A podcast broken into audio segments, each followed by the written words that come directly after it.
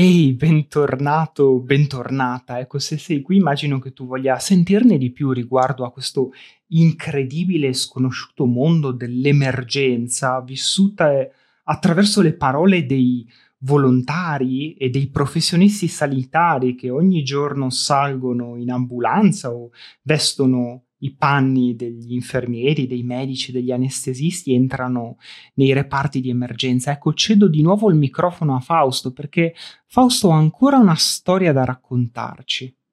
È un pomeriggio d'estate, io e i miei colleghi d'ambulanza stiamo fermi in postazione all'interno della nostra sede.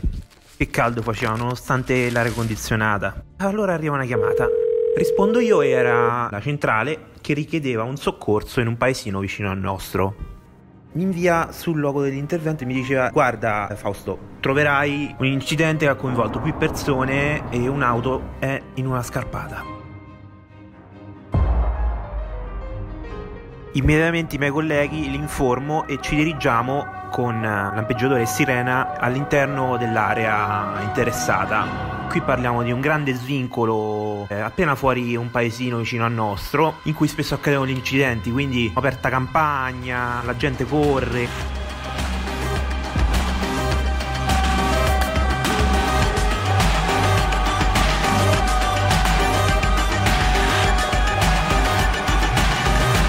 Arrivo sul luogo dell'intervento, trovo già i vigili del fuoco, la polizia, i carabinieri, persone che avevano soccorso già i feriti, quei poveri signori che stavano coinvolti nell'incidente, perché era un pluritamponamento. Si erano presi frontalmente fra di loro in un incrocio perché correvano tutti e quattro. La violenza di un impatto ha scaraventato una piccola macchina, quale una smart, ancora mi ricordo che era una smart, all'interno di un piccolo burrone, una piccola scarpata che poi fortunatamente aveva una fine molto breve, ma comunque avrebbe causato forse anche il decesso della persona all'interno del veicolo. Io non sapevo ancora chi, chi trovavo all'interno del veicolo. Mi faccio agganciare dai vigili del fuoco, quanto avevo fatto corsi appositi di soccorso insieme al soccorso alpino speleologico. Arriviamo di sotto, troviamo questa persona all'interno di questa macchina che accanto aveva dei giochetti da bambini e urlava dove è mio figlio, dove è mio figlio, dove è mio figlio. La mia prima preoccupazione via radio, oltre a preoccuparmi della persona interessata e tamponargli le prime ferite, in quanto aveva, un, questo lo posso dire tranquillamente, una frattura esposta al femore destro, con rischio di interesse dell'arteria femorale. La mia prima preoccupazione, in quanto mi aveva detto questa cosa del bambino, è stata eh, anche eh, informarmi delle condizioni, se c'era un bambino, se non l'ho trovato, se non l'ho trovato. Ecco, perché per un bambino non si fa sconto. Anzi, i vigili del fuoco che erano sulla strada, sul ciglio della strada, mi rispondono, mi risponde il caposquadra, mi dice guarda sì è stato trovato un bambino. Nel frattempo sentivo sirene in lontananza, stava giungendo l'automedica.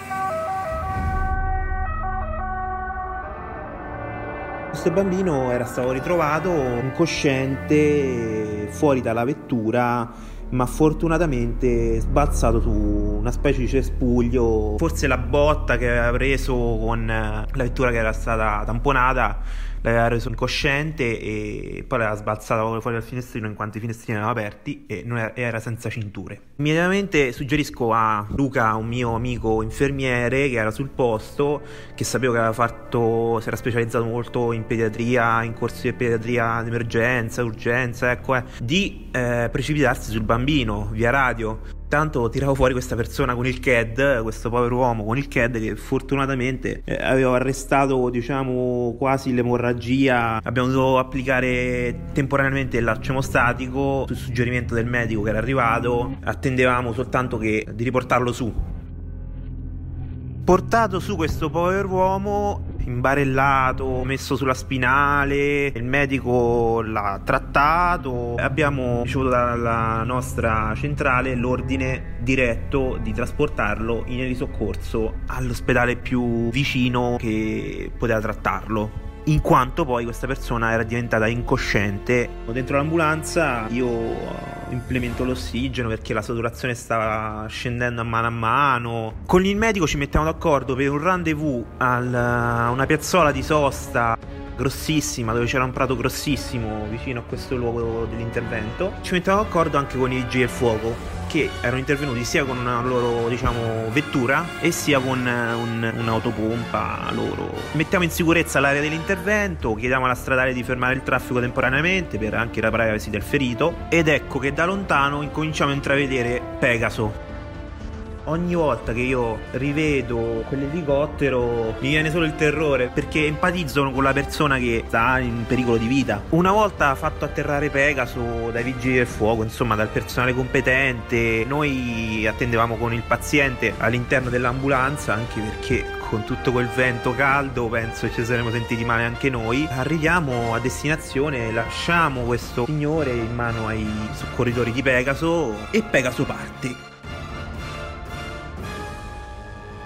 Mi sono chiesto adesso che faccio? Torno alla sede, continuo come se fosse successo nulla o, o ci rifletto dentro ietto l'esperienza e la faccio mia? Tante persone che fanno soccorso, da mia esperienza perlomeno di conoscenze e tutto è, prendendoci la mano ci fanno il callo e questo mi dispiace. Rientrato in sede, vado dal mio caposervizio e gli dico guarda vorrei condividere con te questa esperienza perché mi ha molto colpito, ecco come tutti sono umano, non è che fare il soccorritore vuol dire essere eroe in assoluto e non avere debolezze, non avere fragilità. Lui mi ha rassicurato molto, mi ha detto guarda Fausto, tu devi essere sempre così, perché riesci a entrare nel cuore di quello che fai e dai il cuore quando fai una cosa. Quindi io voglio lanciare un invito adesso a tutte quelle persone che vogliono approcciarsi al mondo del soccorso, vogliono diventare infermieri, vogliono diventare medici, in urgenza e emergenza, ma anche in ospedale lo faccio a titolo personale e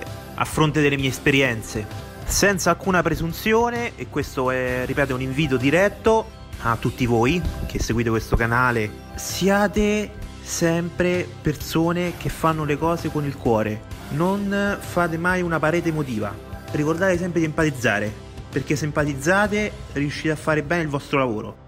Cosa spinge una persona a diventare volontario nell'emergenza? Quindi, per esempio, con la CRI, con la Croce Rossa Italiana. Ecco, lo chiedo a Fausto. Che cosa, che cosa ti spinge, Fausto, a prestare servizio in queste situazioni così estreme?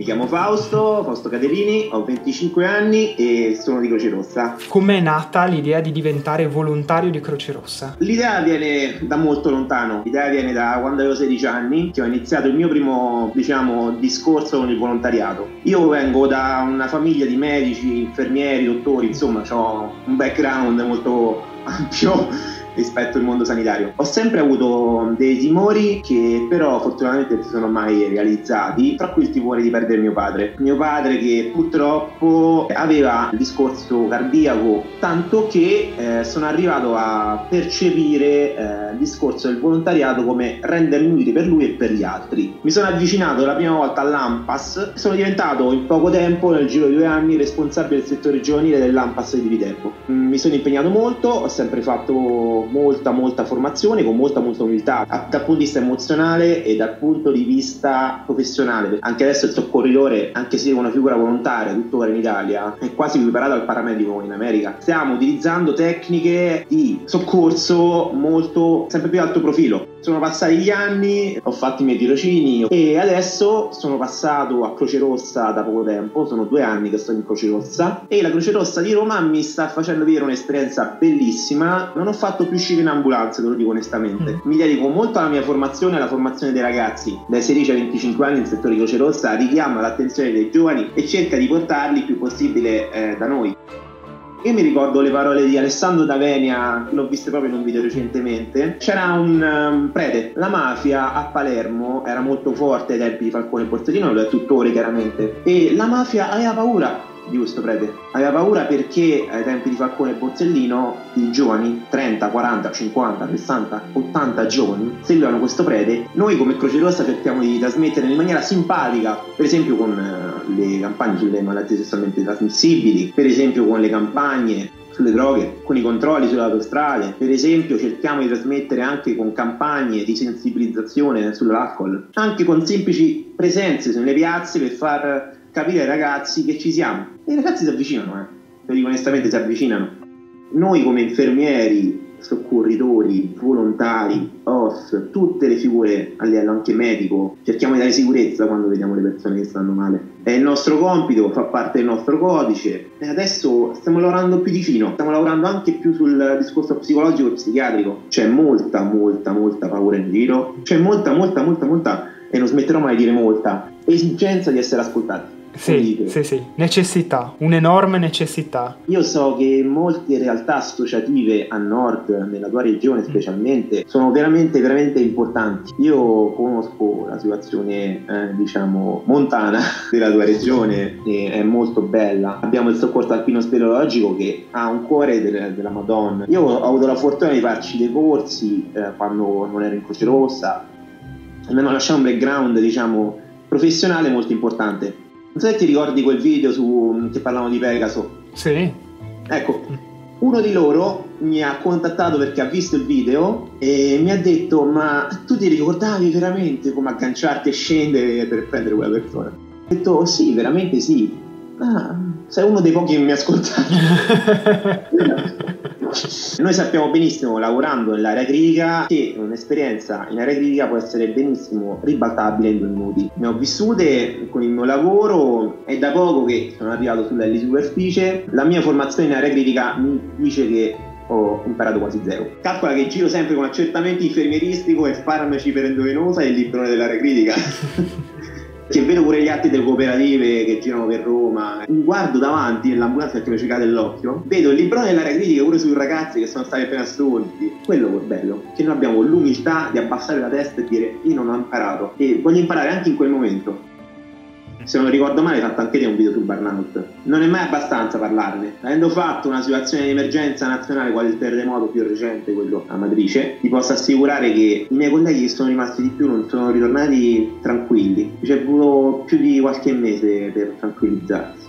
Io stavo a Campobasso, ma a Ricopiano non l'ho visto. Un collega dell'Eli Soccorso è deceduto a Ricopiano è stato vittima del dovere e del suo anche piacere perché comunque fare quello che faceva era tutto a titolo gratuito. Ha lasciato la famiglia, i figli, tutto. Io la scelta della critica all'inizio cioè, ero un po' diciamo dubitavo perché dicevo vabbè io l'ho viste incidenti cose non volevo ampliare troppo l'esperienza volevo continuare sì come volontario però alla fine inconsapevolmente l'ho fatta Ogni esperienza, eh, anche questa che sto facendo con te adesso tramite video, sarà importante per decidere quello che farò fra 15 minuti dopo la fine di questo video, quando mi metterò la giacca, il gilet e salirò in sede. Mi sento felice di rappresentare i ragazzi che ho, che ho davanti, che ho dietro, che ho nel cuore, tutti quelli che non ci credono, sono il target per me. Persone che mi stimolano di più, quelli che ti sputano in faccia la cerchiare di vita per me, sono quelli che un domani per me se la metteranno. Non dico che è molto semplice parlare con un ragazzino che è caduto dalle scale e sta piangendo con il buco nella faccia, la mamma che ti urla davanti e tu che in divisa con l'autista cerchi di gestire la situazione al meglio. Non è semplice gestire una situazione in cui c'è il papà che porta la bimba al parco, gli fa mangiare il marshmallow e la bambina si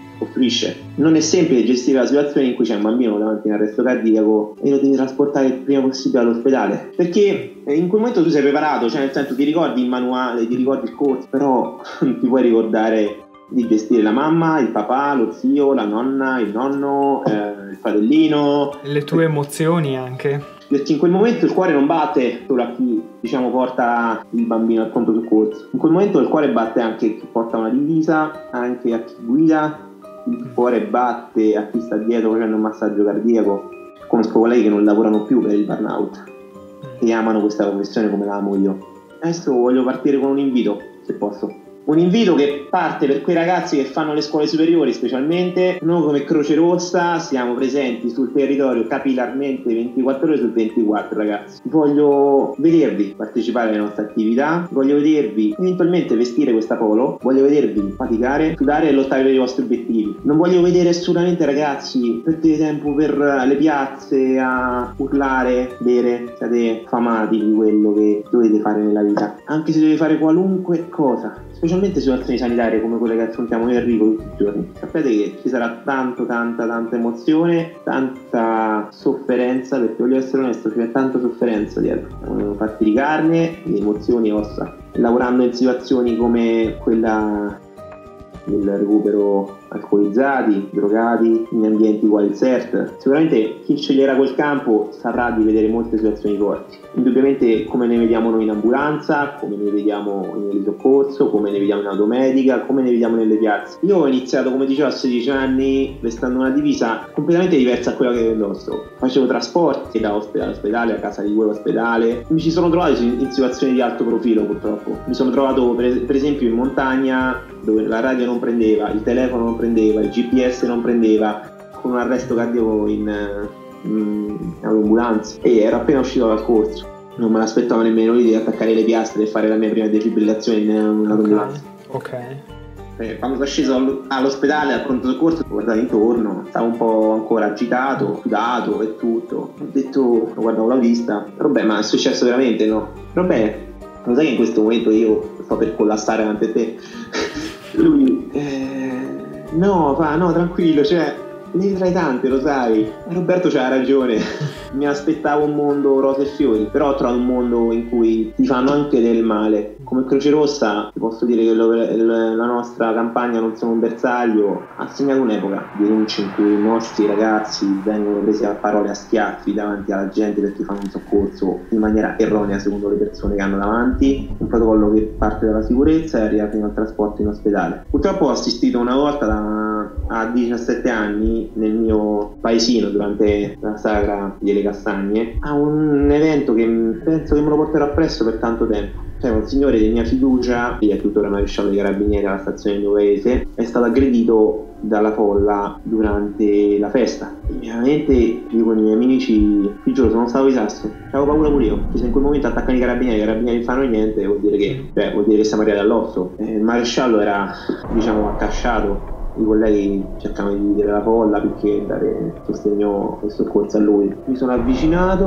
ovviamente ho fatto calci e pugni con la folla per entrare. I carabinieri mi hanno riconosciuto, ho fatto passare anche i miei amici, abbiamo preso su il maresciallo, l'abbiamo portato in vicolo il maresciallo mi ha ringraziato. Mi ha ringraziato e quello è stato un ottimo feedback per dire sì, ci prenderanno a calci, pugni, schiaffi, però la voglia di aiutare ce l'abbiamo ancora. Il giorno dopo, nonostante contusioni, calci, pugni che aveva addosso e un evidente taglio sullo zigomo e sul sopracciglio destro, lui era già in divisa in stazione, era già uscito con la macchina il pomeriggio. Sono storie di ordinaria follia, ma anche di ordinario credo coraggio e orgoglio che credo noi italiani ci dobbiamo portare appresso. Quando è una persona di religione diversa dalla mia, se specificamente una pelle un po' più scura, un po' più chiara, un po' più gialla, un po' più un po' più marrone, non mi interessa, questo pure marziano è uscito da 2000 fa, cosa c'è bisogno di questo. Forse voi non ci crederete, ma quando indosso l'uniforme della Croce Rossa italiana diventa un po' diverso. Sono sempre io, ma un po' diverso. Sai perché non la indosso tutti i giorni? Quindi non mi ricevuto mai troppo. Quando mi metto l'uniforme di solito ho fretta di raggiungere gli altri. Un volontario solitario o che sta per iniziare o appena smontato da solo non fa nulla. E io cerco sicurezza.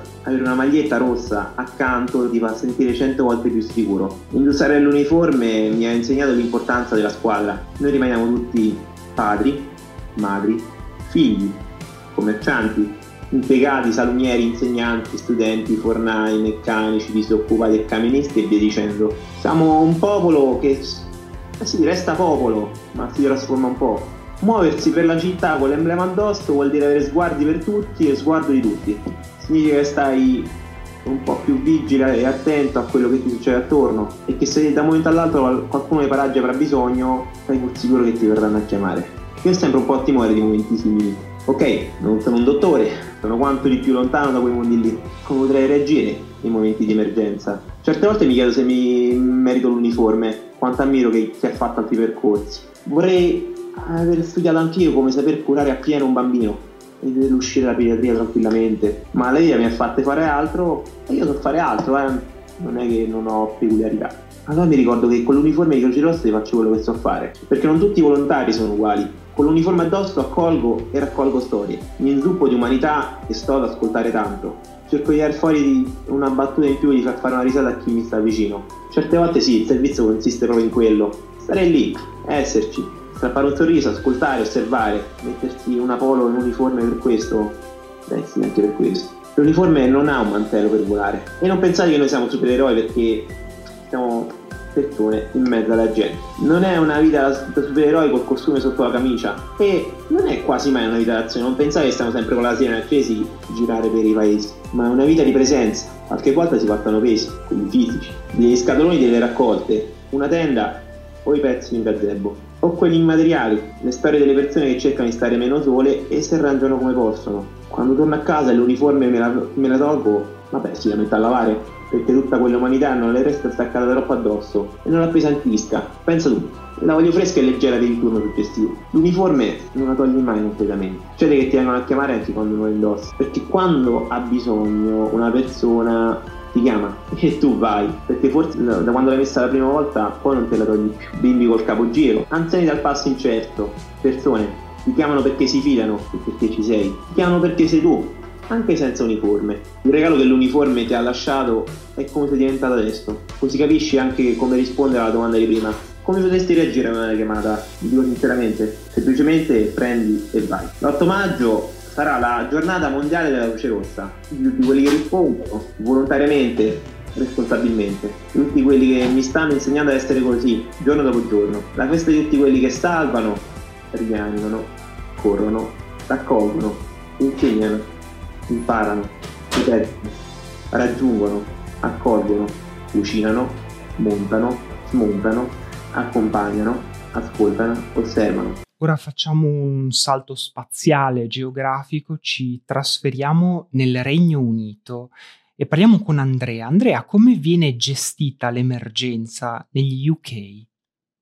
Il soccorso extraospedaliero è in mano ai paramedici, mm. ovvero persone laureate, paramedic science, non va per protocolli, quindi non è sotto la supervisione di un physician, di un medico, è una triennale, quindi tu in tre anni ti occupi di soccorso extraospedaliero. Dopo due anni di servizio diventi experienced paramedic e puoi fare più cose. Può prescrivere, può fare il sostituto del medico di base, può decidere di lasciarti a casa, può interpretare esami, diagnosticare, fare terapia. Può fare manovre molto invasive che non sono solo l'intubazione perché il tuo vicino in gola te lo mette anche un macaco ben addestrato. Se medico dà l'esame di emergenze dopo sei anni di medicina, il suo ultimo esame, e dopo per poter fare emergenze devi fare o un corso di sei mesi o 5 anni di specializzazione in emergenza urgenza o anestesia e rianimazione, un motivo c'è. In Italia purtroppo è affidato ai volontari che fanno dalle 40 alle 120 ore di corso in cui non impari nulla, trasporti e vai, però in Italia quando sono cavoli ti arriva il medico e l'infermiere.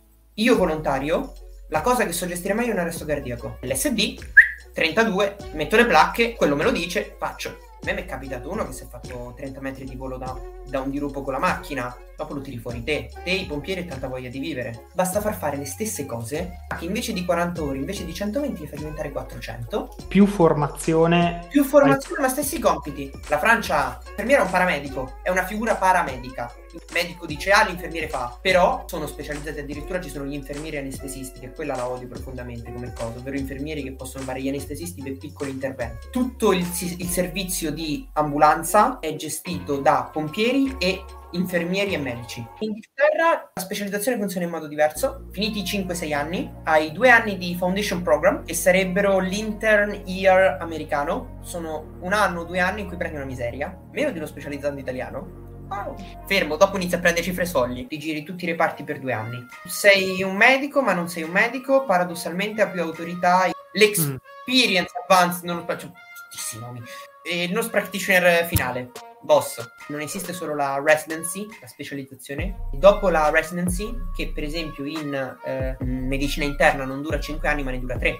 Dopo da medicina interna tu fai le fellowship. Fellowship sarebbe sottospecializzazione. Per mm. diventare cardiologo non esiste cardiologia. Esiste, medicina interna con fellowship in cardiology. Quindi fai e qualcosa se... di generale e poi scegli l'ambito specifico. Lì sono sicuro, perché l'ho visti, gli infermieri vanno a compartimenti stagni. L'infermiere italiano è abituato a fare un po' di tutto, c'è bisogno di portare i prelievi in laboratorio e vabbè vado io.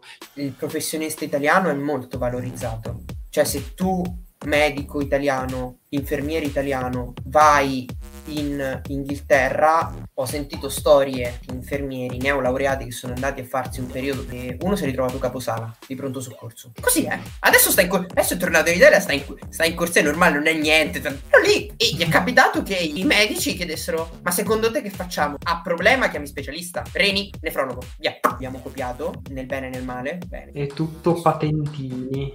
Invece il metodo italiano è questo è il materiale, vai, nuota. Ecco, ora una storia però voglio raccontartela anch'io. Questa è accaduta durante il mio terzo anno di infermieristica nel periodo dei tirocini, in questo caso in un tirocinio sul territorio.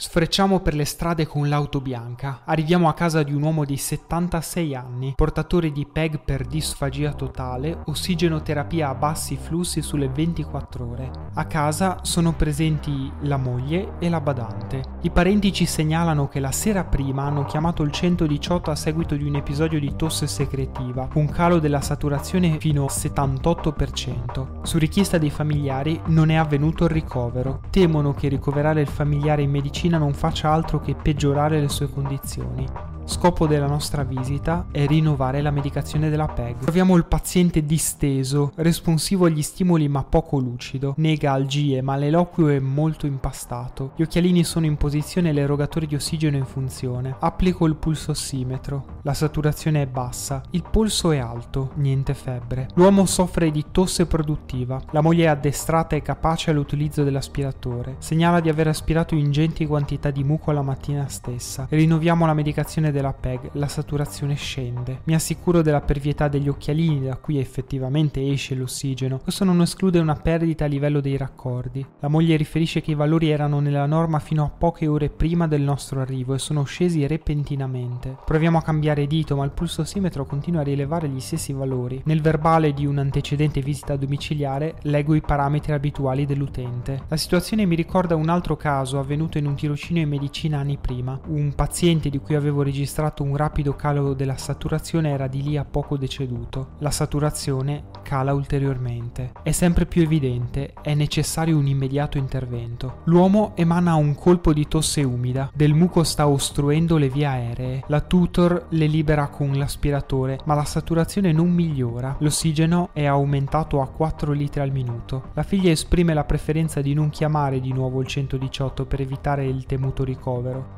La tutor chiama al loro medico di base che però non risponde. Percepisco che l'intera portata decisionale e il carico emotivo familiare sono puntati sulla mia tutor, ago della bilancia nella gestione dell'emergenza. Non c'è altra scelta che far intervenire i soccorritori, la tutor chiama al 118. La saturazione adesso è gli operatori intervengono con un'ulteriore aspirazione e un aerosol di clenile broncovaleas. Finalmente la saturazione sale fino a ritornare a valori di normalità. Lasciamo la casa dell'assistito per continuare il giro. Due giorni dopo leggo il verbale del pronto soccorso. Ok, ora un piccolo preavviso. Questa è una testimonianza molto, molto cruda, umana, sincera e commovente. Potrebbe essere impressionante. Ora immagino che te, se tu stai ascoltando questo video insomma ne hai sentite parecchie in questo episodio, anche in quello precedente, sai a cosa stai andando incontro, però forse questo è il resoconto più toccante che mi sia mai capitato di ricevere. Ovviamente l'autorizzazione per poterlo condividere dalla persona che mi ha lasciato questi strazianti messaggi vocali a cui ho modificato la voce, ho tolto tutti i riferimenti riconducibili. Questo è effettivamente un volontario che ha vissuto delle situazioni di sanità o meglio dire di insanità vere, reali e mm, terrificanti.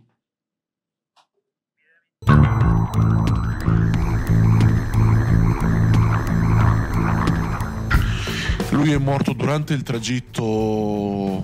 Io mi accasciai a terra in ospedale, avevo ancora i guanti sporchi di sangue. Mi ricordo che l'infermiere mi passò di fianco e mi fece: Primo traumatico? Primo morto?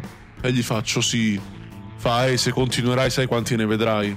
Io non, non, non l'ho più passata. Io ho perso tanta gente come volontario e a volte non riesco neanche a dormire perché la memoria torna.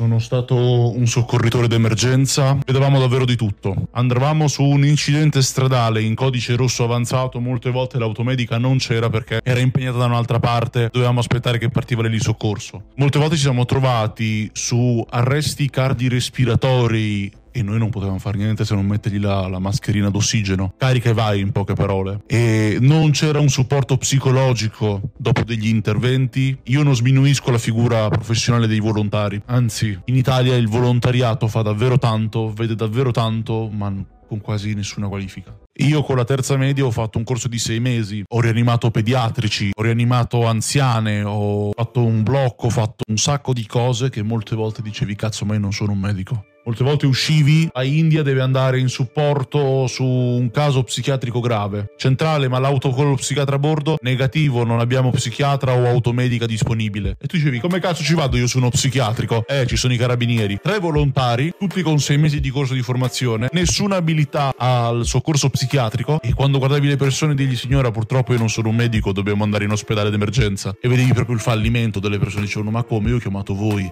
Voi siete il 118, siete l'emergenza sanitaria. I carabinieri carabinieri ci guardavano e fanno eh ma serve sedarlo. Ma noi non possiamo l'automedica non viene non abbiamo la possibilità. Io come volontario mi sono trovato a fare una rianimazione cardiopolmonare fuori turno a un minore. Quando è arrivata l'automedica bellamente mi risponde l'infermiere ah ma non serviva la, la rianimazione cardiopolmonare. E io l'ho guardato e gli ho detto allora brutta testa di cazzo la prossima volta vieni al posto mio passavi di qui al posto mio e lo fai al posto mio. Io non sono più un volontario non faccio più servizio perché faccio tutt'altro adesso e per lavoro non riesco. Io ho assistito a un incidente stradale con eh, una quindicenne che mi è morta tra le mani e io stavo finendo il turno, avevo 18 anni e mezzo, avevo già preso la macchina, stavo andando verso casa. L'ambulanza ha tardato ad arrivare, ha tardato pure l'automedica e lei mi diceva tanto so che sto per morire. Io no, no, ma che solo una piccola botta. Adesso andiamo insieme in ospedale. Dopo due minuti andò in arresto cardiorespiratorio. Il massaggio prima dell'arrivo dell'automedica e dell'ambulanza avanzata è stato di quasi 35 minuti. Quando è arrivato l'ambulanza,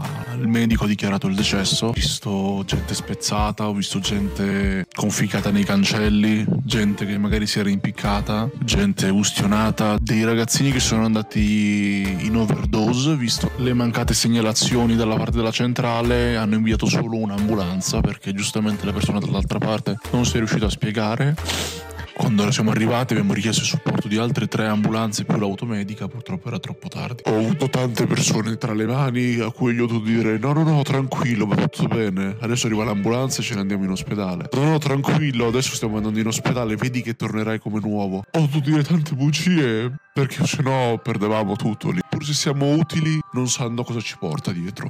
Una volta ho dovuto soccorrere Fuori turno una ragazza di 15 anni, è tirata sotto da un pirata della strada, ubriaco, sotto cocaina anche. E lei purtroppo aveva un trauma cranico, una frattura scomposta del bacino, eh, del cranio e una casa toracica perforata. Con Popolazione polmonare, io non avevo le competenze per intervenire lì. Eh, lei mi fa, va tutto bene? E faccio, sì, sì, ma vedi che arriva l'ambulanza mentre annaspava. Fa, vedi che mo arrivano i, arrivano i colleghi. Mo vedi, e io cercavo di dirgli che andava bene. Conosco tanti ex colleghi che chi va dallo psicologo e chi magari si è tolto la vita perché c'è troppi traumi o troppi fantasmi da portare avanti. Mi dispiace dirlo, ma il sistema emergenza sanitaria in Italia non funziona. Non puoi affidare compiti di emergenza sanitaria a dei volontari con 6, 7, 8 mesi di corso. Non puoi farlo. Il volontario deve andare a prendere in ospedale e portarlo a casa. Basta. Non puoi mettere un diciottenne su un'ambulanza con 6 mesi di corso e sperare che un traumatico della strada o che cazzo ne so, una persona con un femore lacerato possa sopravvivere in mano a un volontario. Io mi sono trovato su casi psichiatrici con il medico a bordo che non era manco uno psichiatra ma era un cardiologo. Io gli affido la mia vita a un volontario, questo è vero. Perché sono persone professionali, ma da volontario lo dico. Ma purtroppo in Italia andiamo avanti solo a raccimolare il, il meno guadagno, dove spendiamo meno andiamo a guadagnarci, a guadagnarci la politica.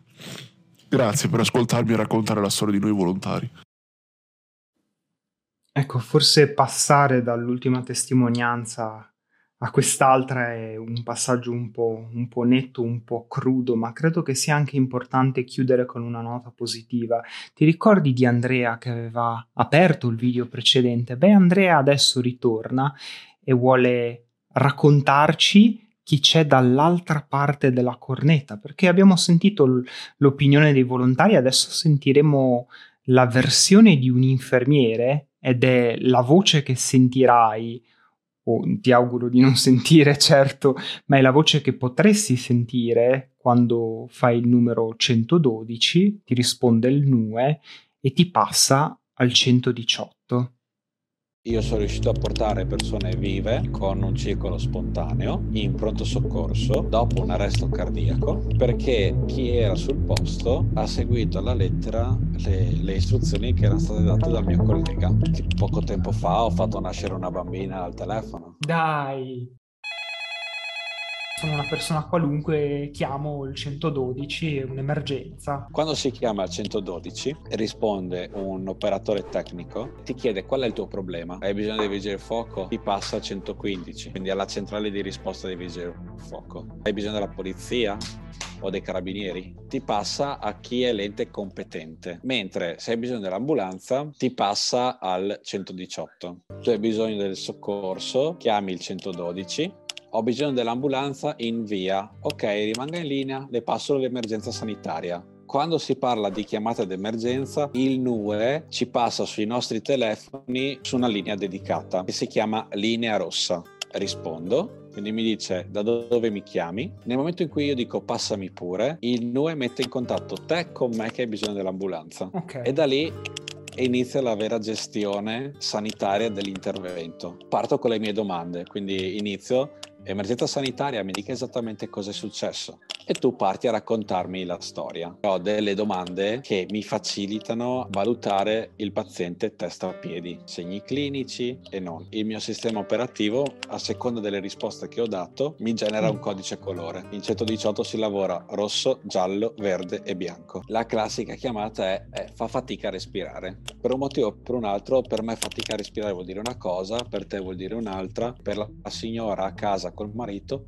vuol dire ancora un'altra cosa. Considera che tantissimi esultano con non respira più. Poi in realtà questo non respira più vuol dire sta respirando male. Un modo per valutare questa difficoltà a respirare che abbiamo è chiedere ma fa tanta fatica a parlare tra un respiro e l'altro. Quindi vado a valutare quello che è il tempo parola. Se ad ogni parola questa persona si deve fermare per prendere fiato, non riesce come noi due a fare una frase di senso compiuto senza fermarsi a prendere fiato, vuol dire che fa fatica a respirare veramente. Qual è quindi il passaggio successivo? Noi abbiamo tre monitor sullo schermo centrale, la scheda che mi arriva dal NUE. Sul pannello di destra mi tengo il pannello sinottico dove si salvano tutti gli interventi. Poi sull'altro pannello ho il telefono e il cartografico che quando mi arriva sulla scheda contatto io schiaccio localizza e sul cartografico mi fa vedere la casa da cui mi stanno chiamando. La centrale operativa lavora su due isole, isola di gestione mezzi più isola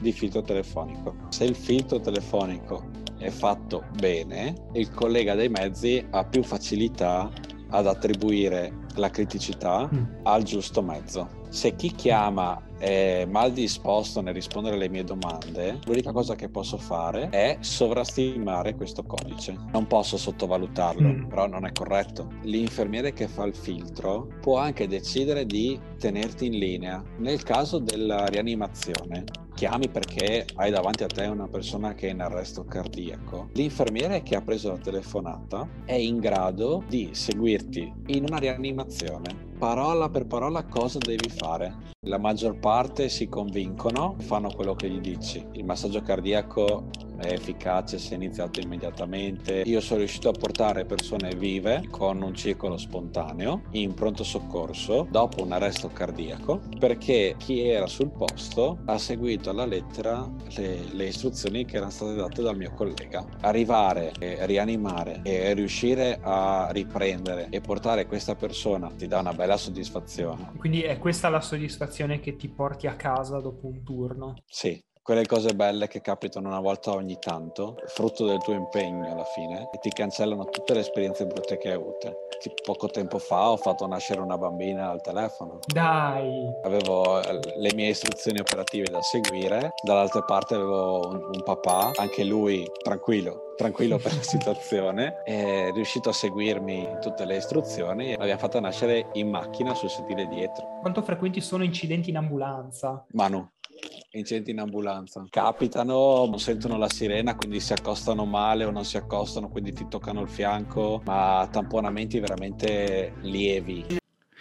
Wow, grazie per avermi accompagnato in questo secondo episodio, in questa incredibile storia straziante a tratti, ma sicuramente commovente ed eccitante esplorazione del mondo dell'emergenza attraverso le testimonianze di quei volontari e professionisti sanitari che hanno avuto anche il coraggio di voler raccontare la loro quotidianità. Se oggi nessuno te l'ha ancora detto, ricordati che sei una persona amata, capace e apprezzata.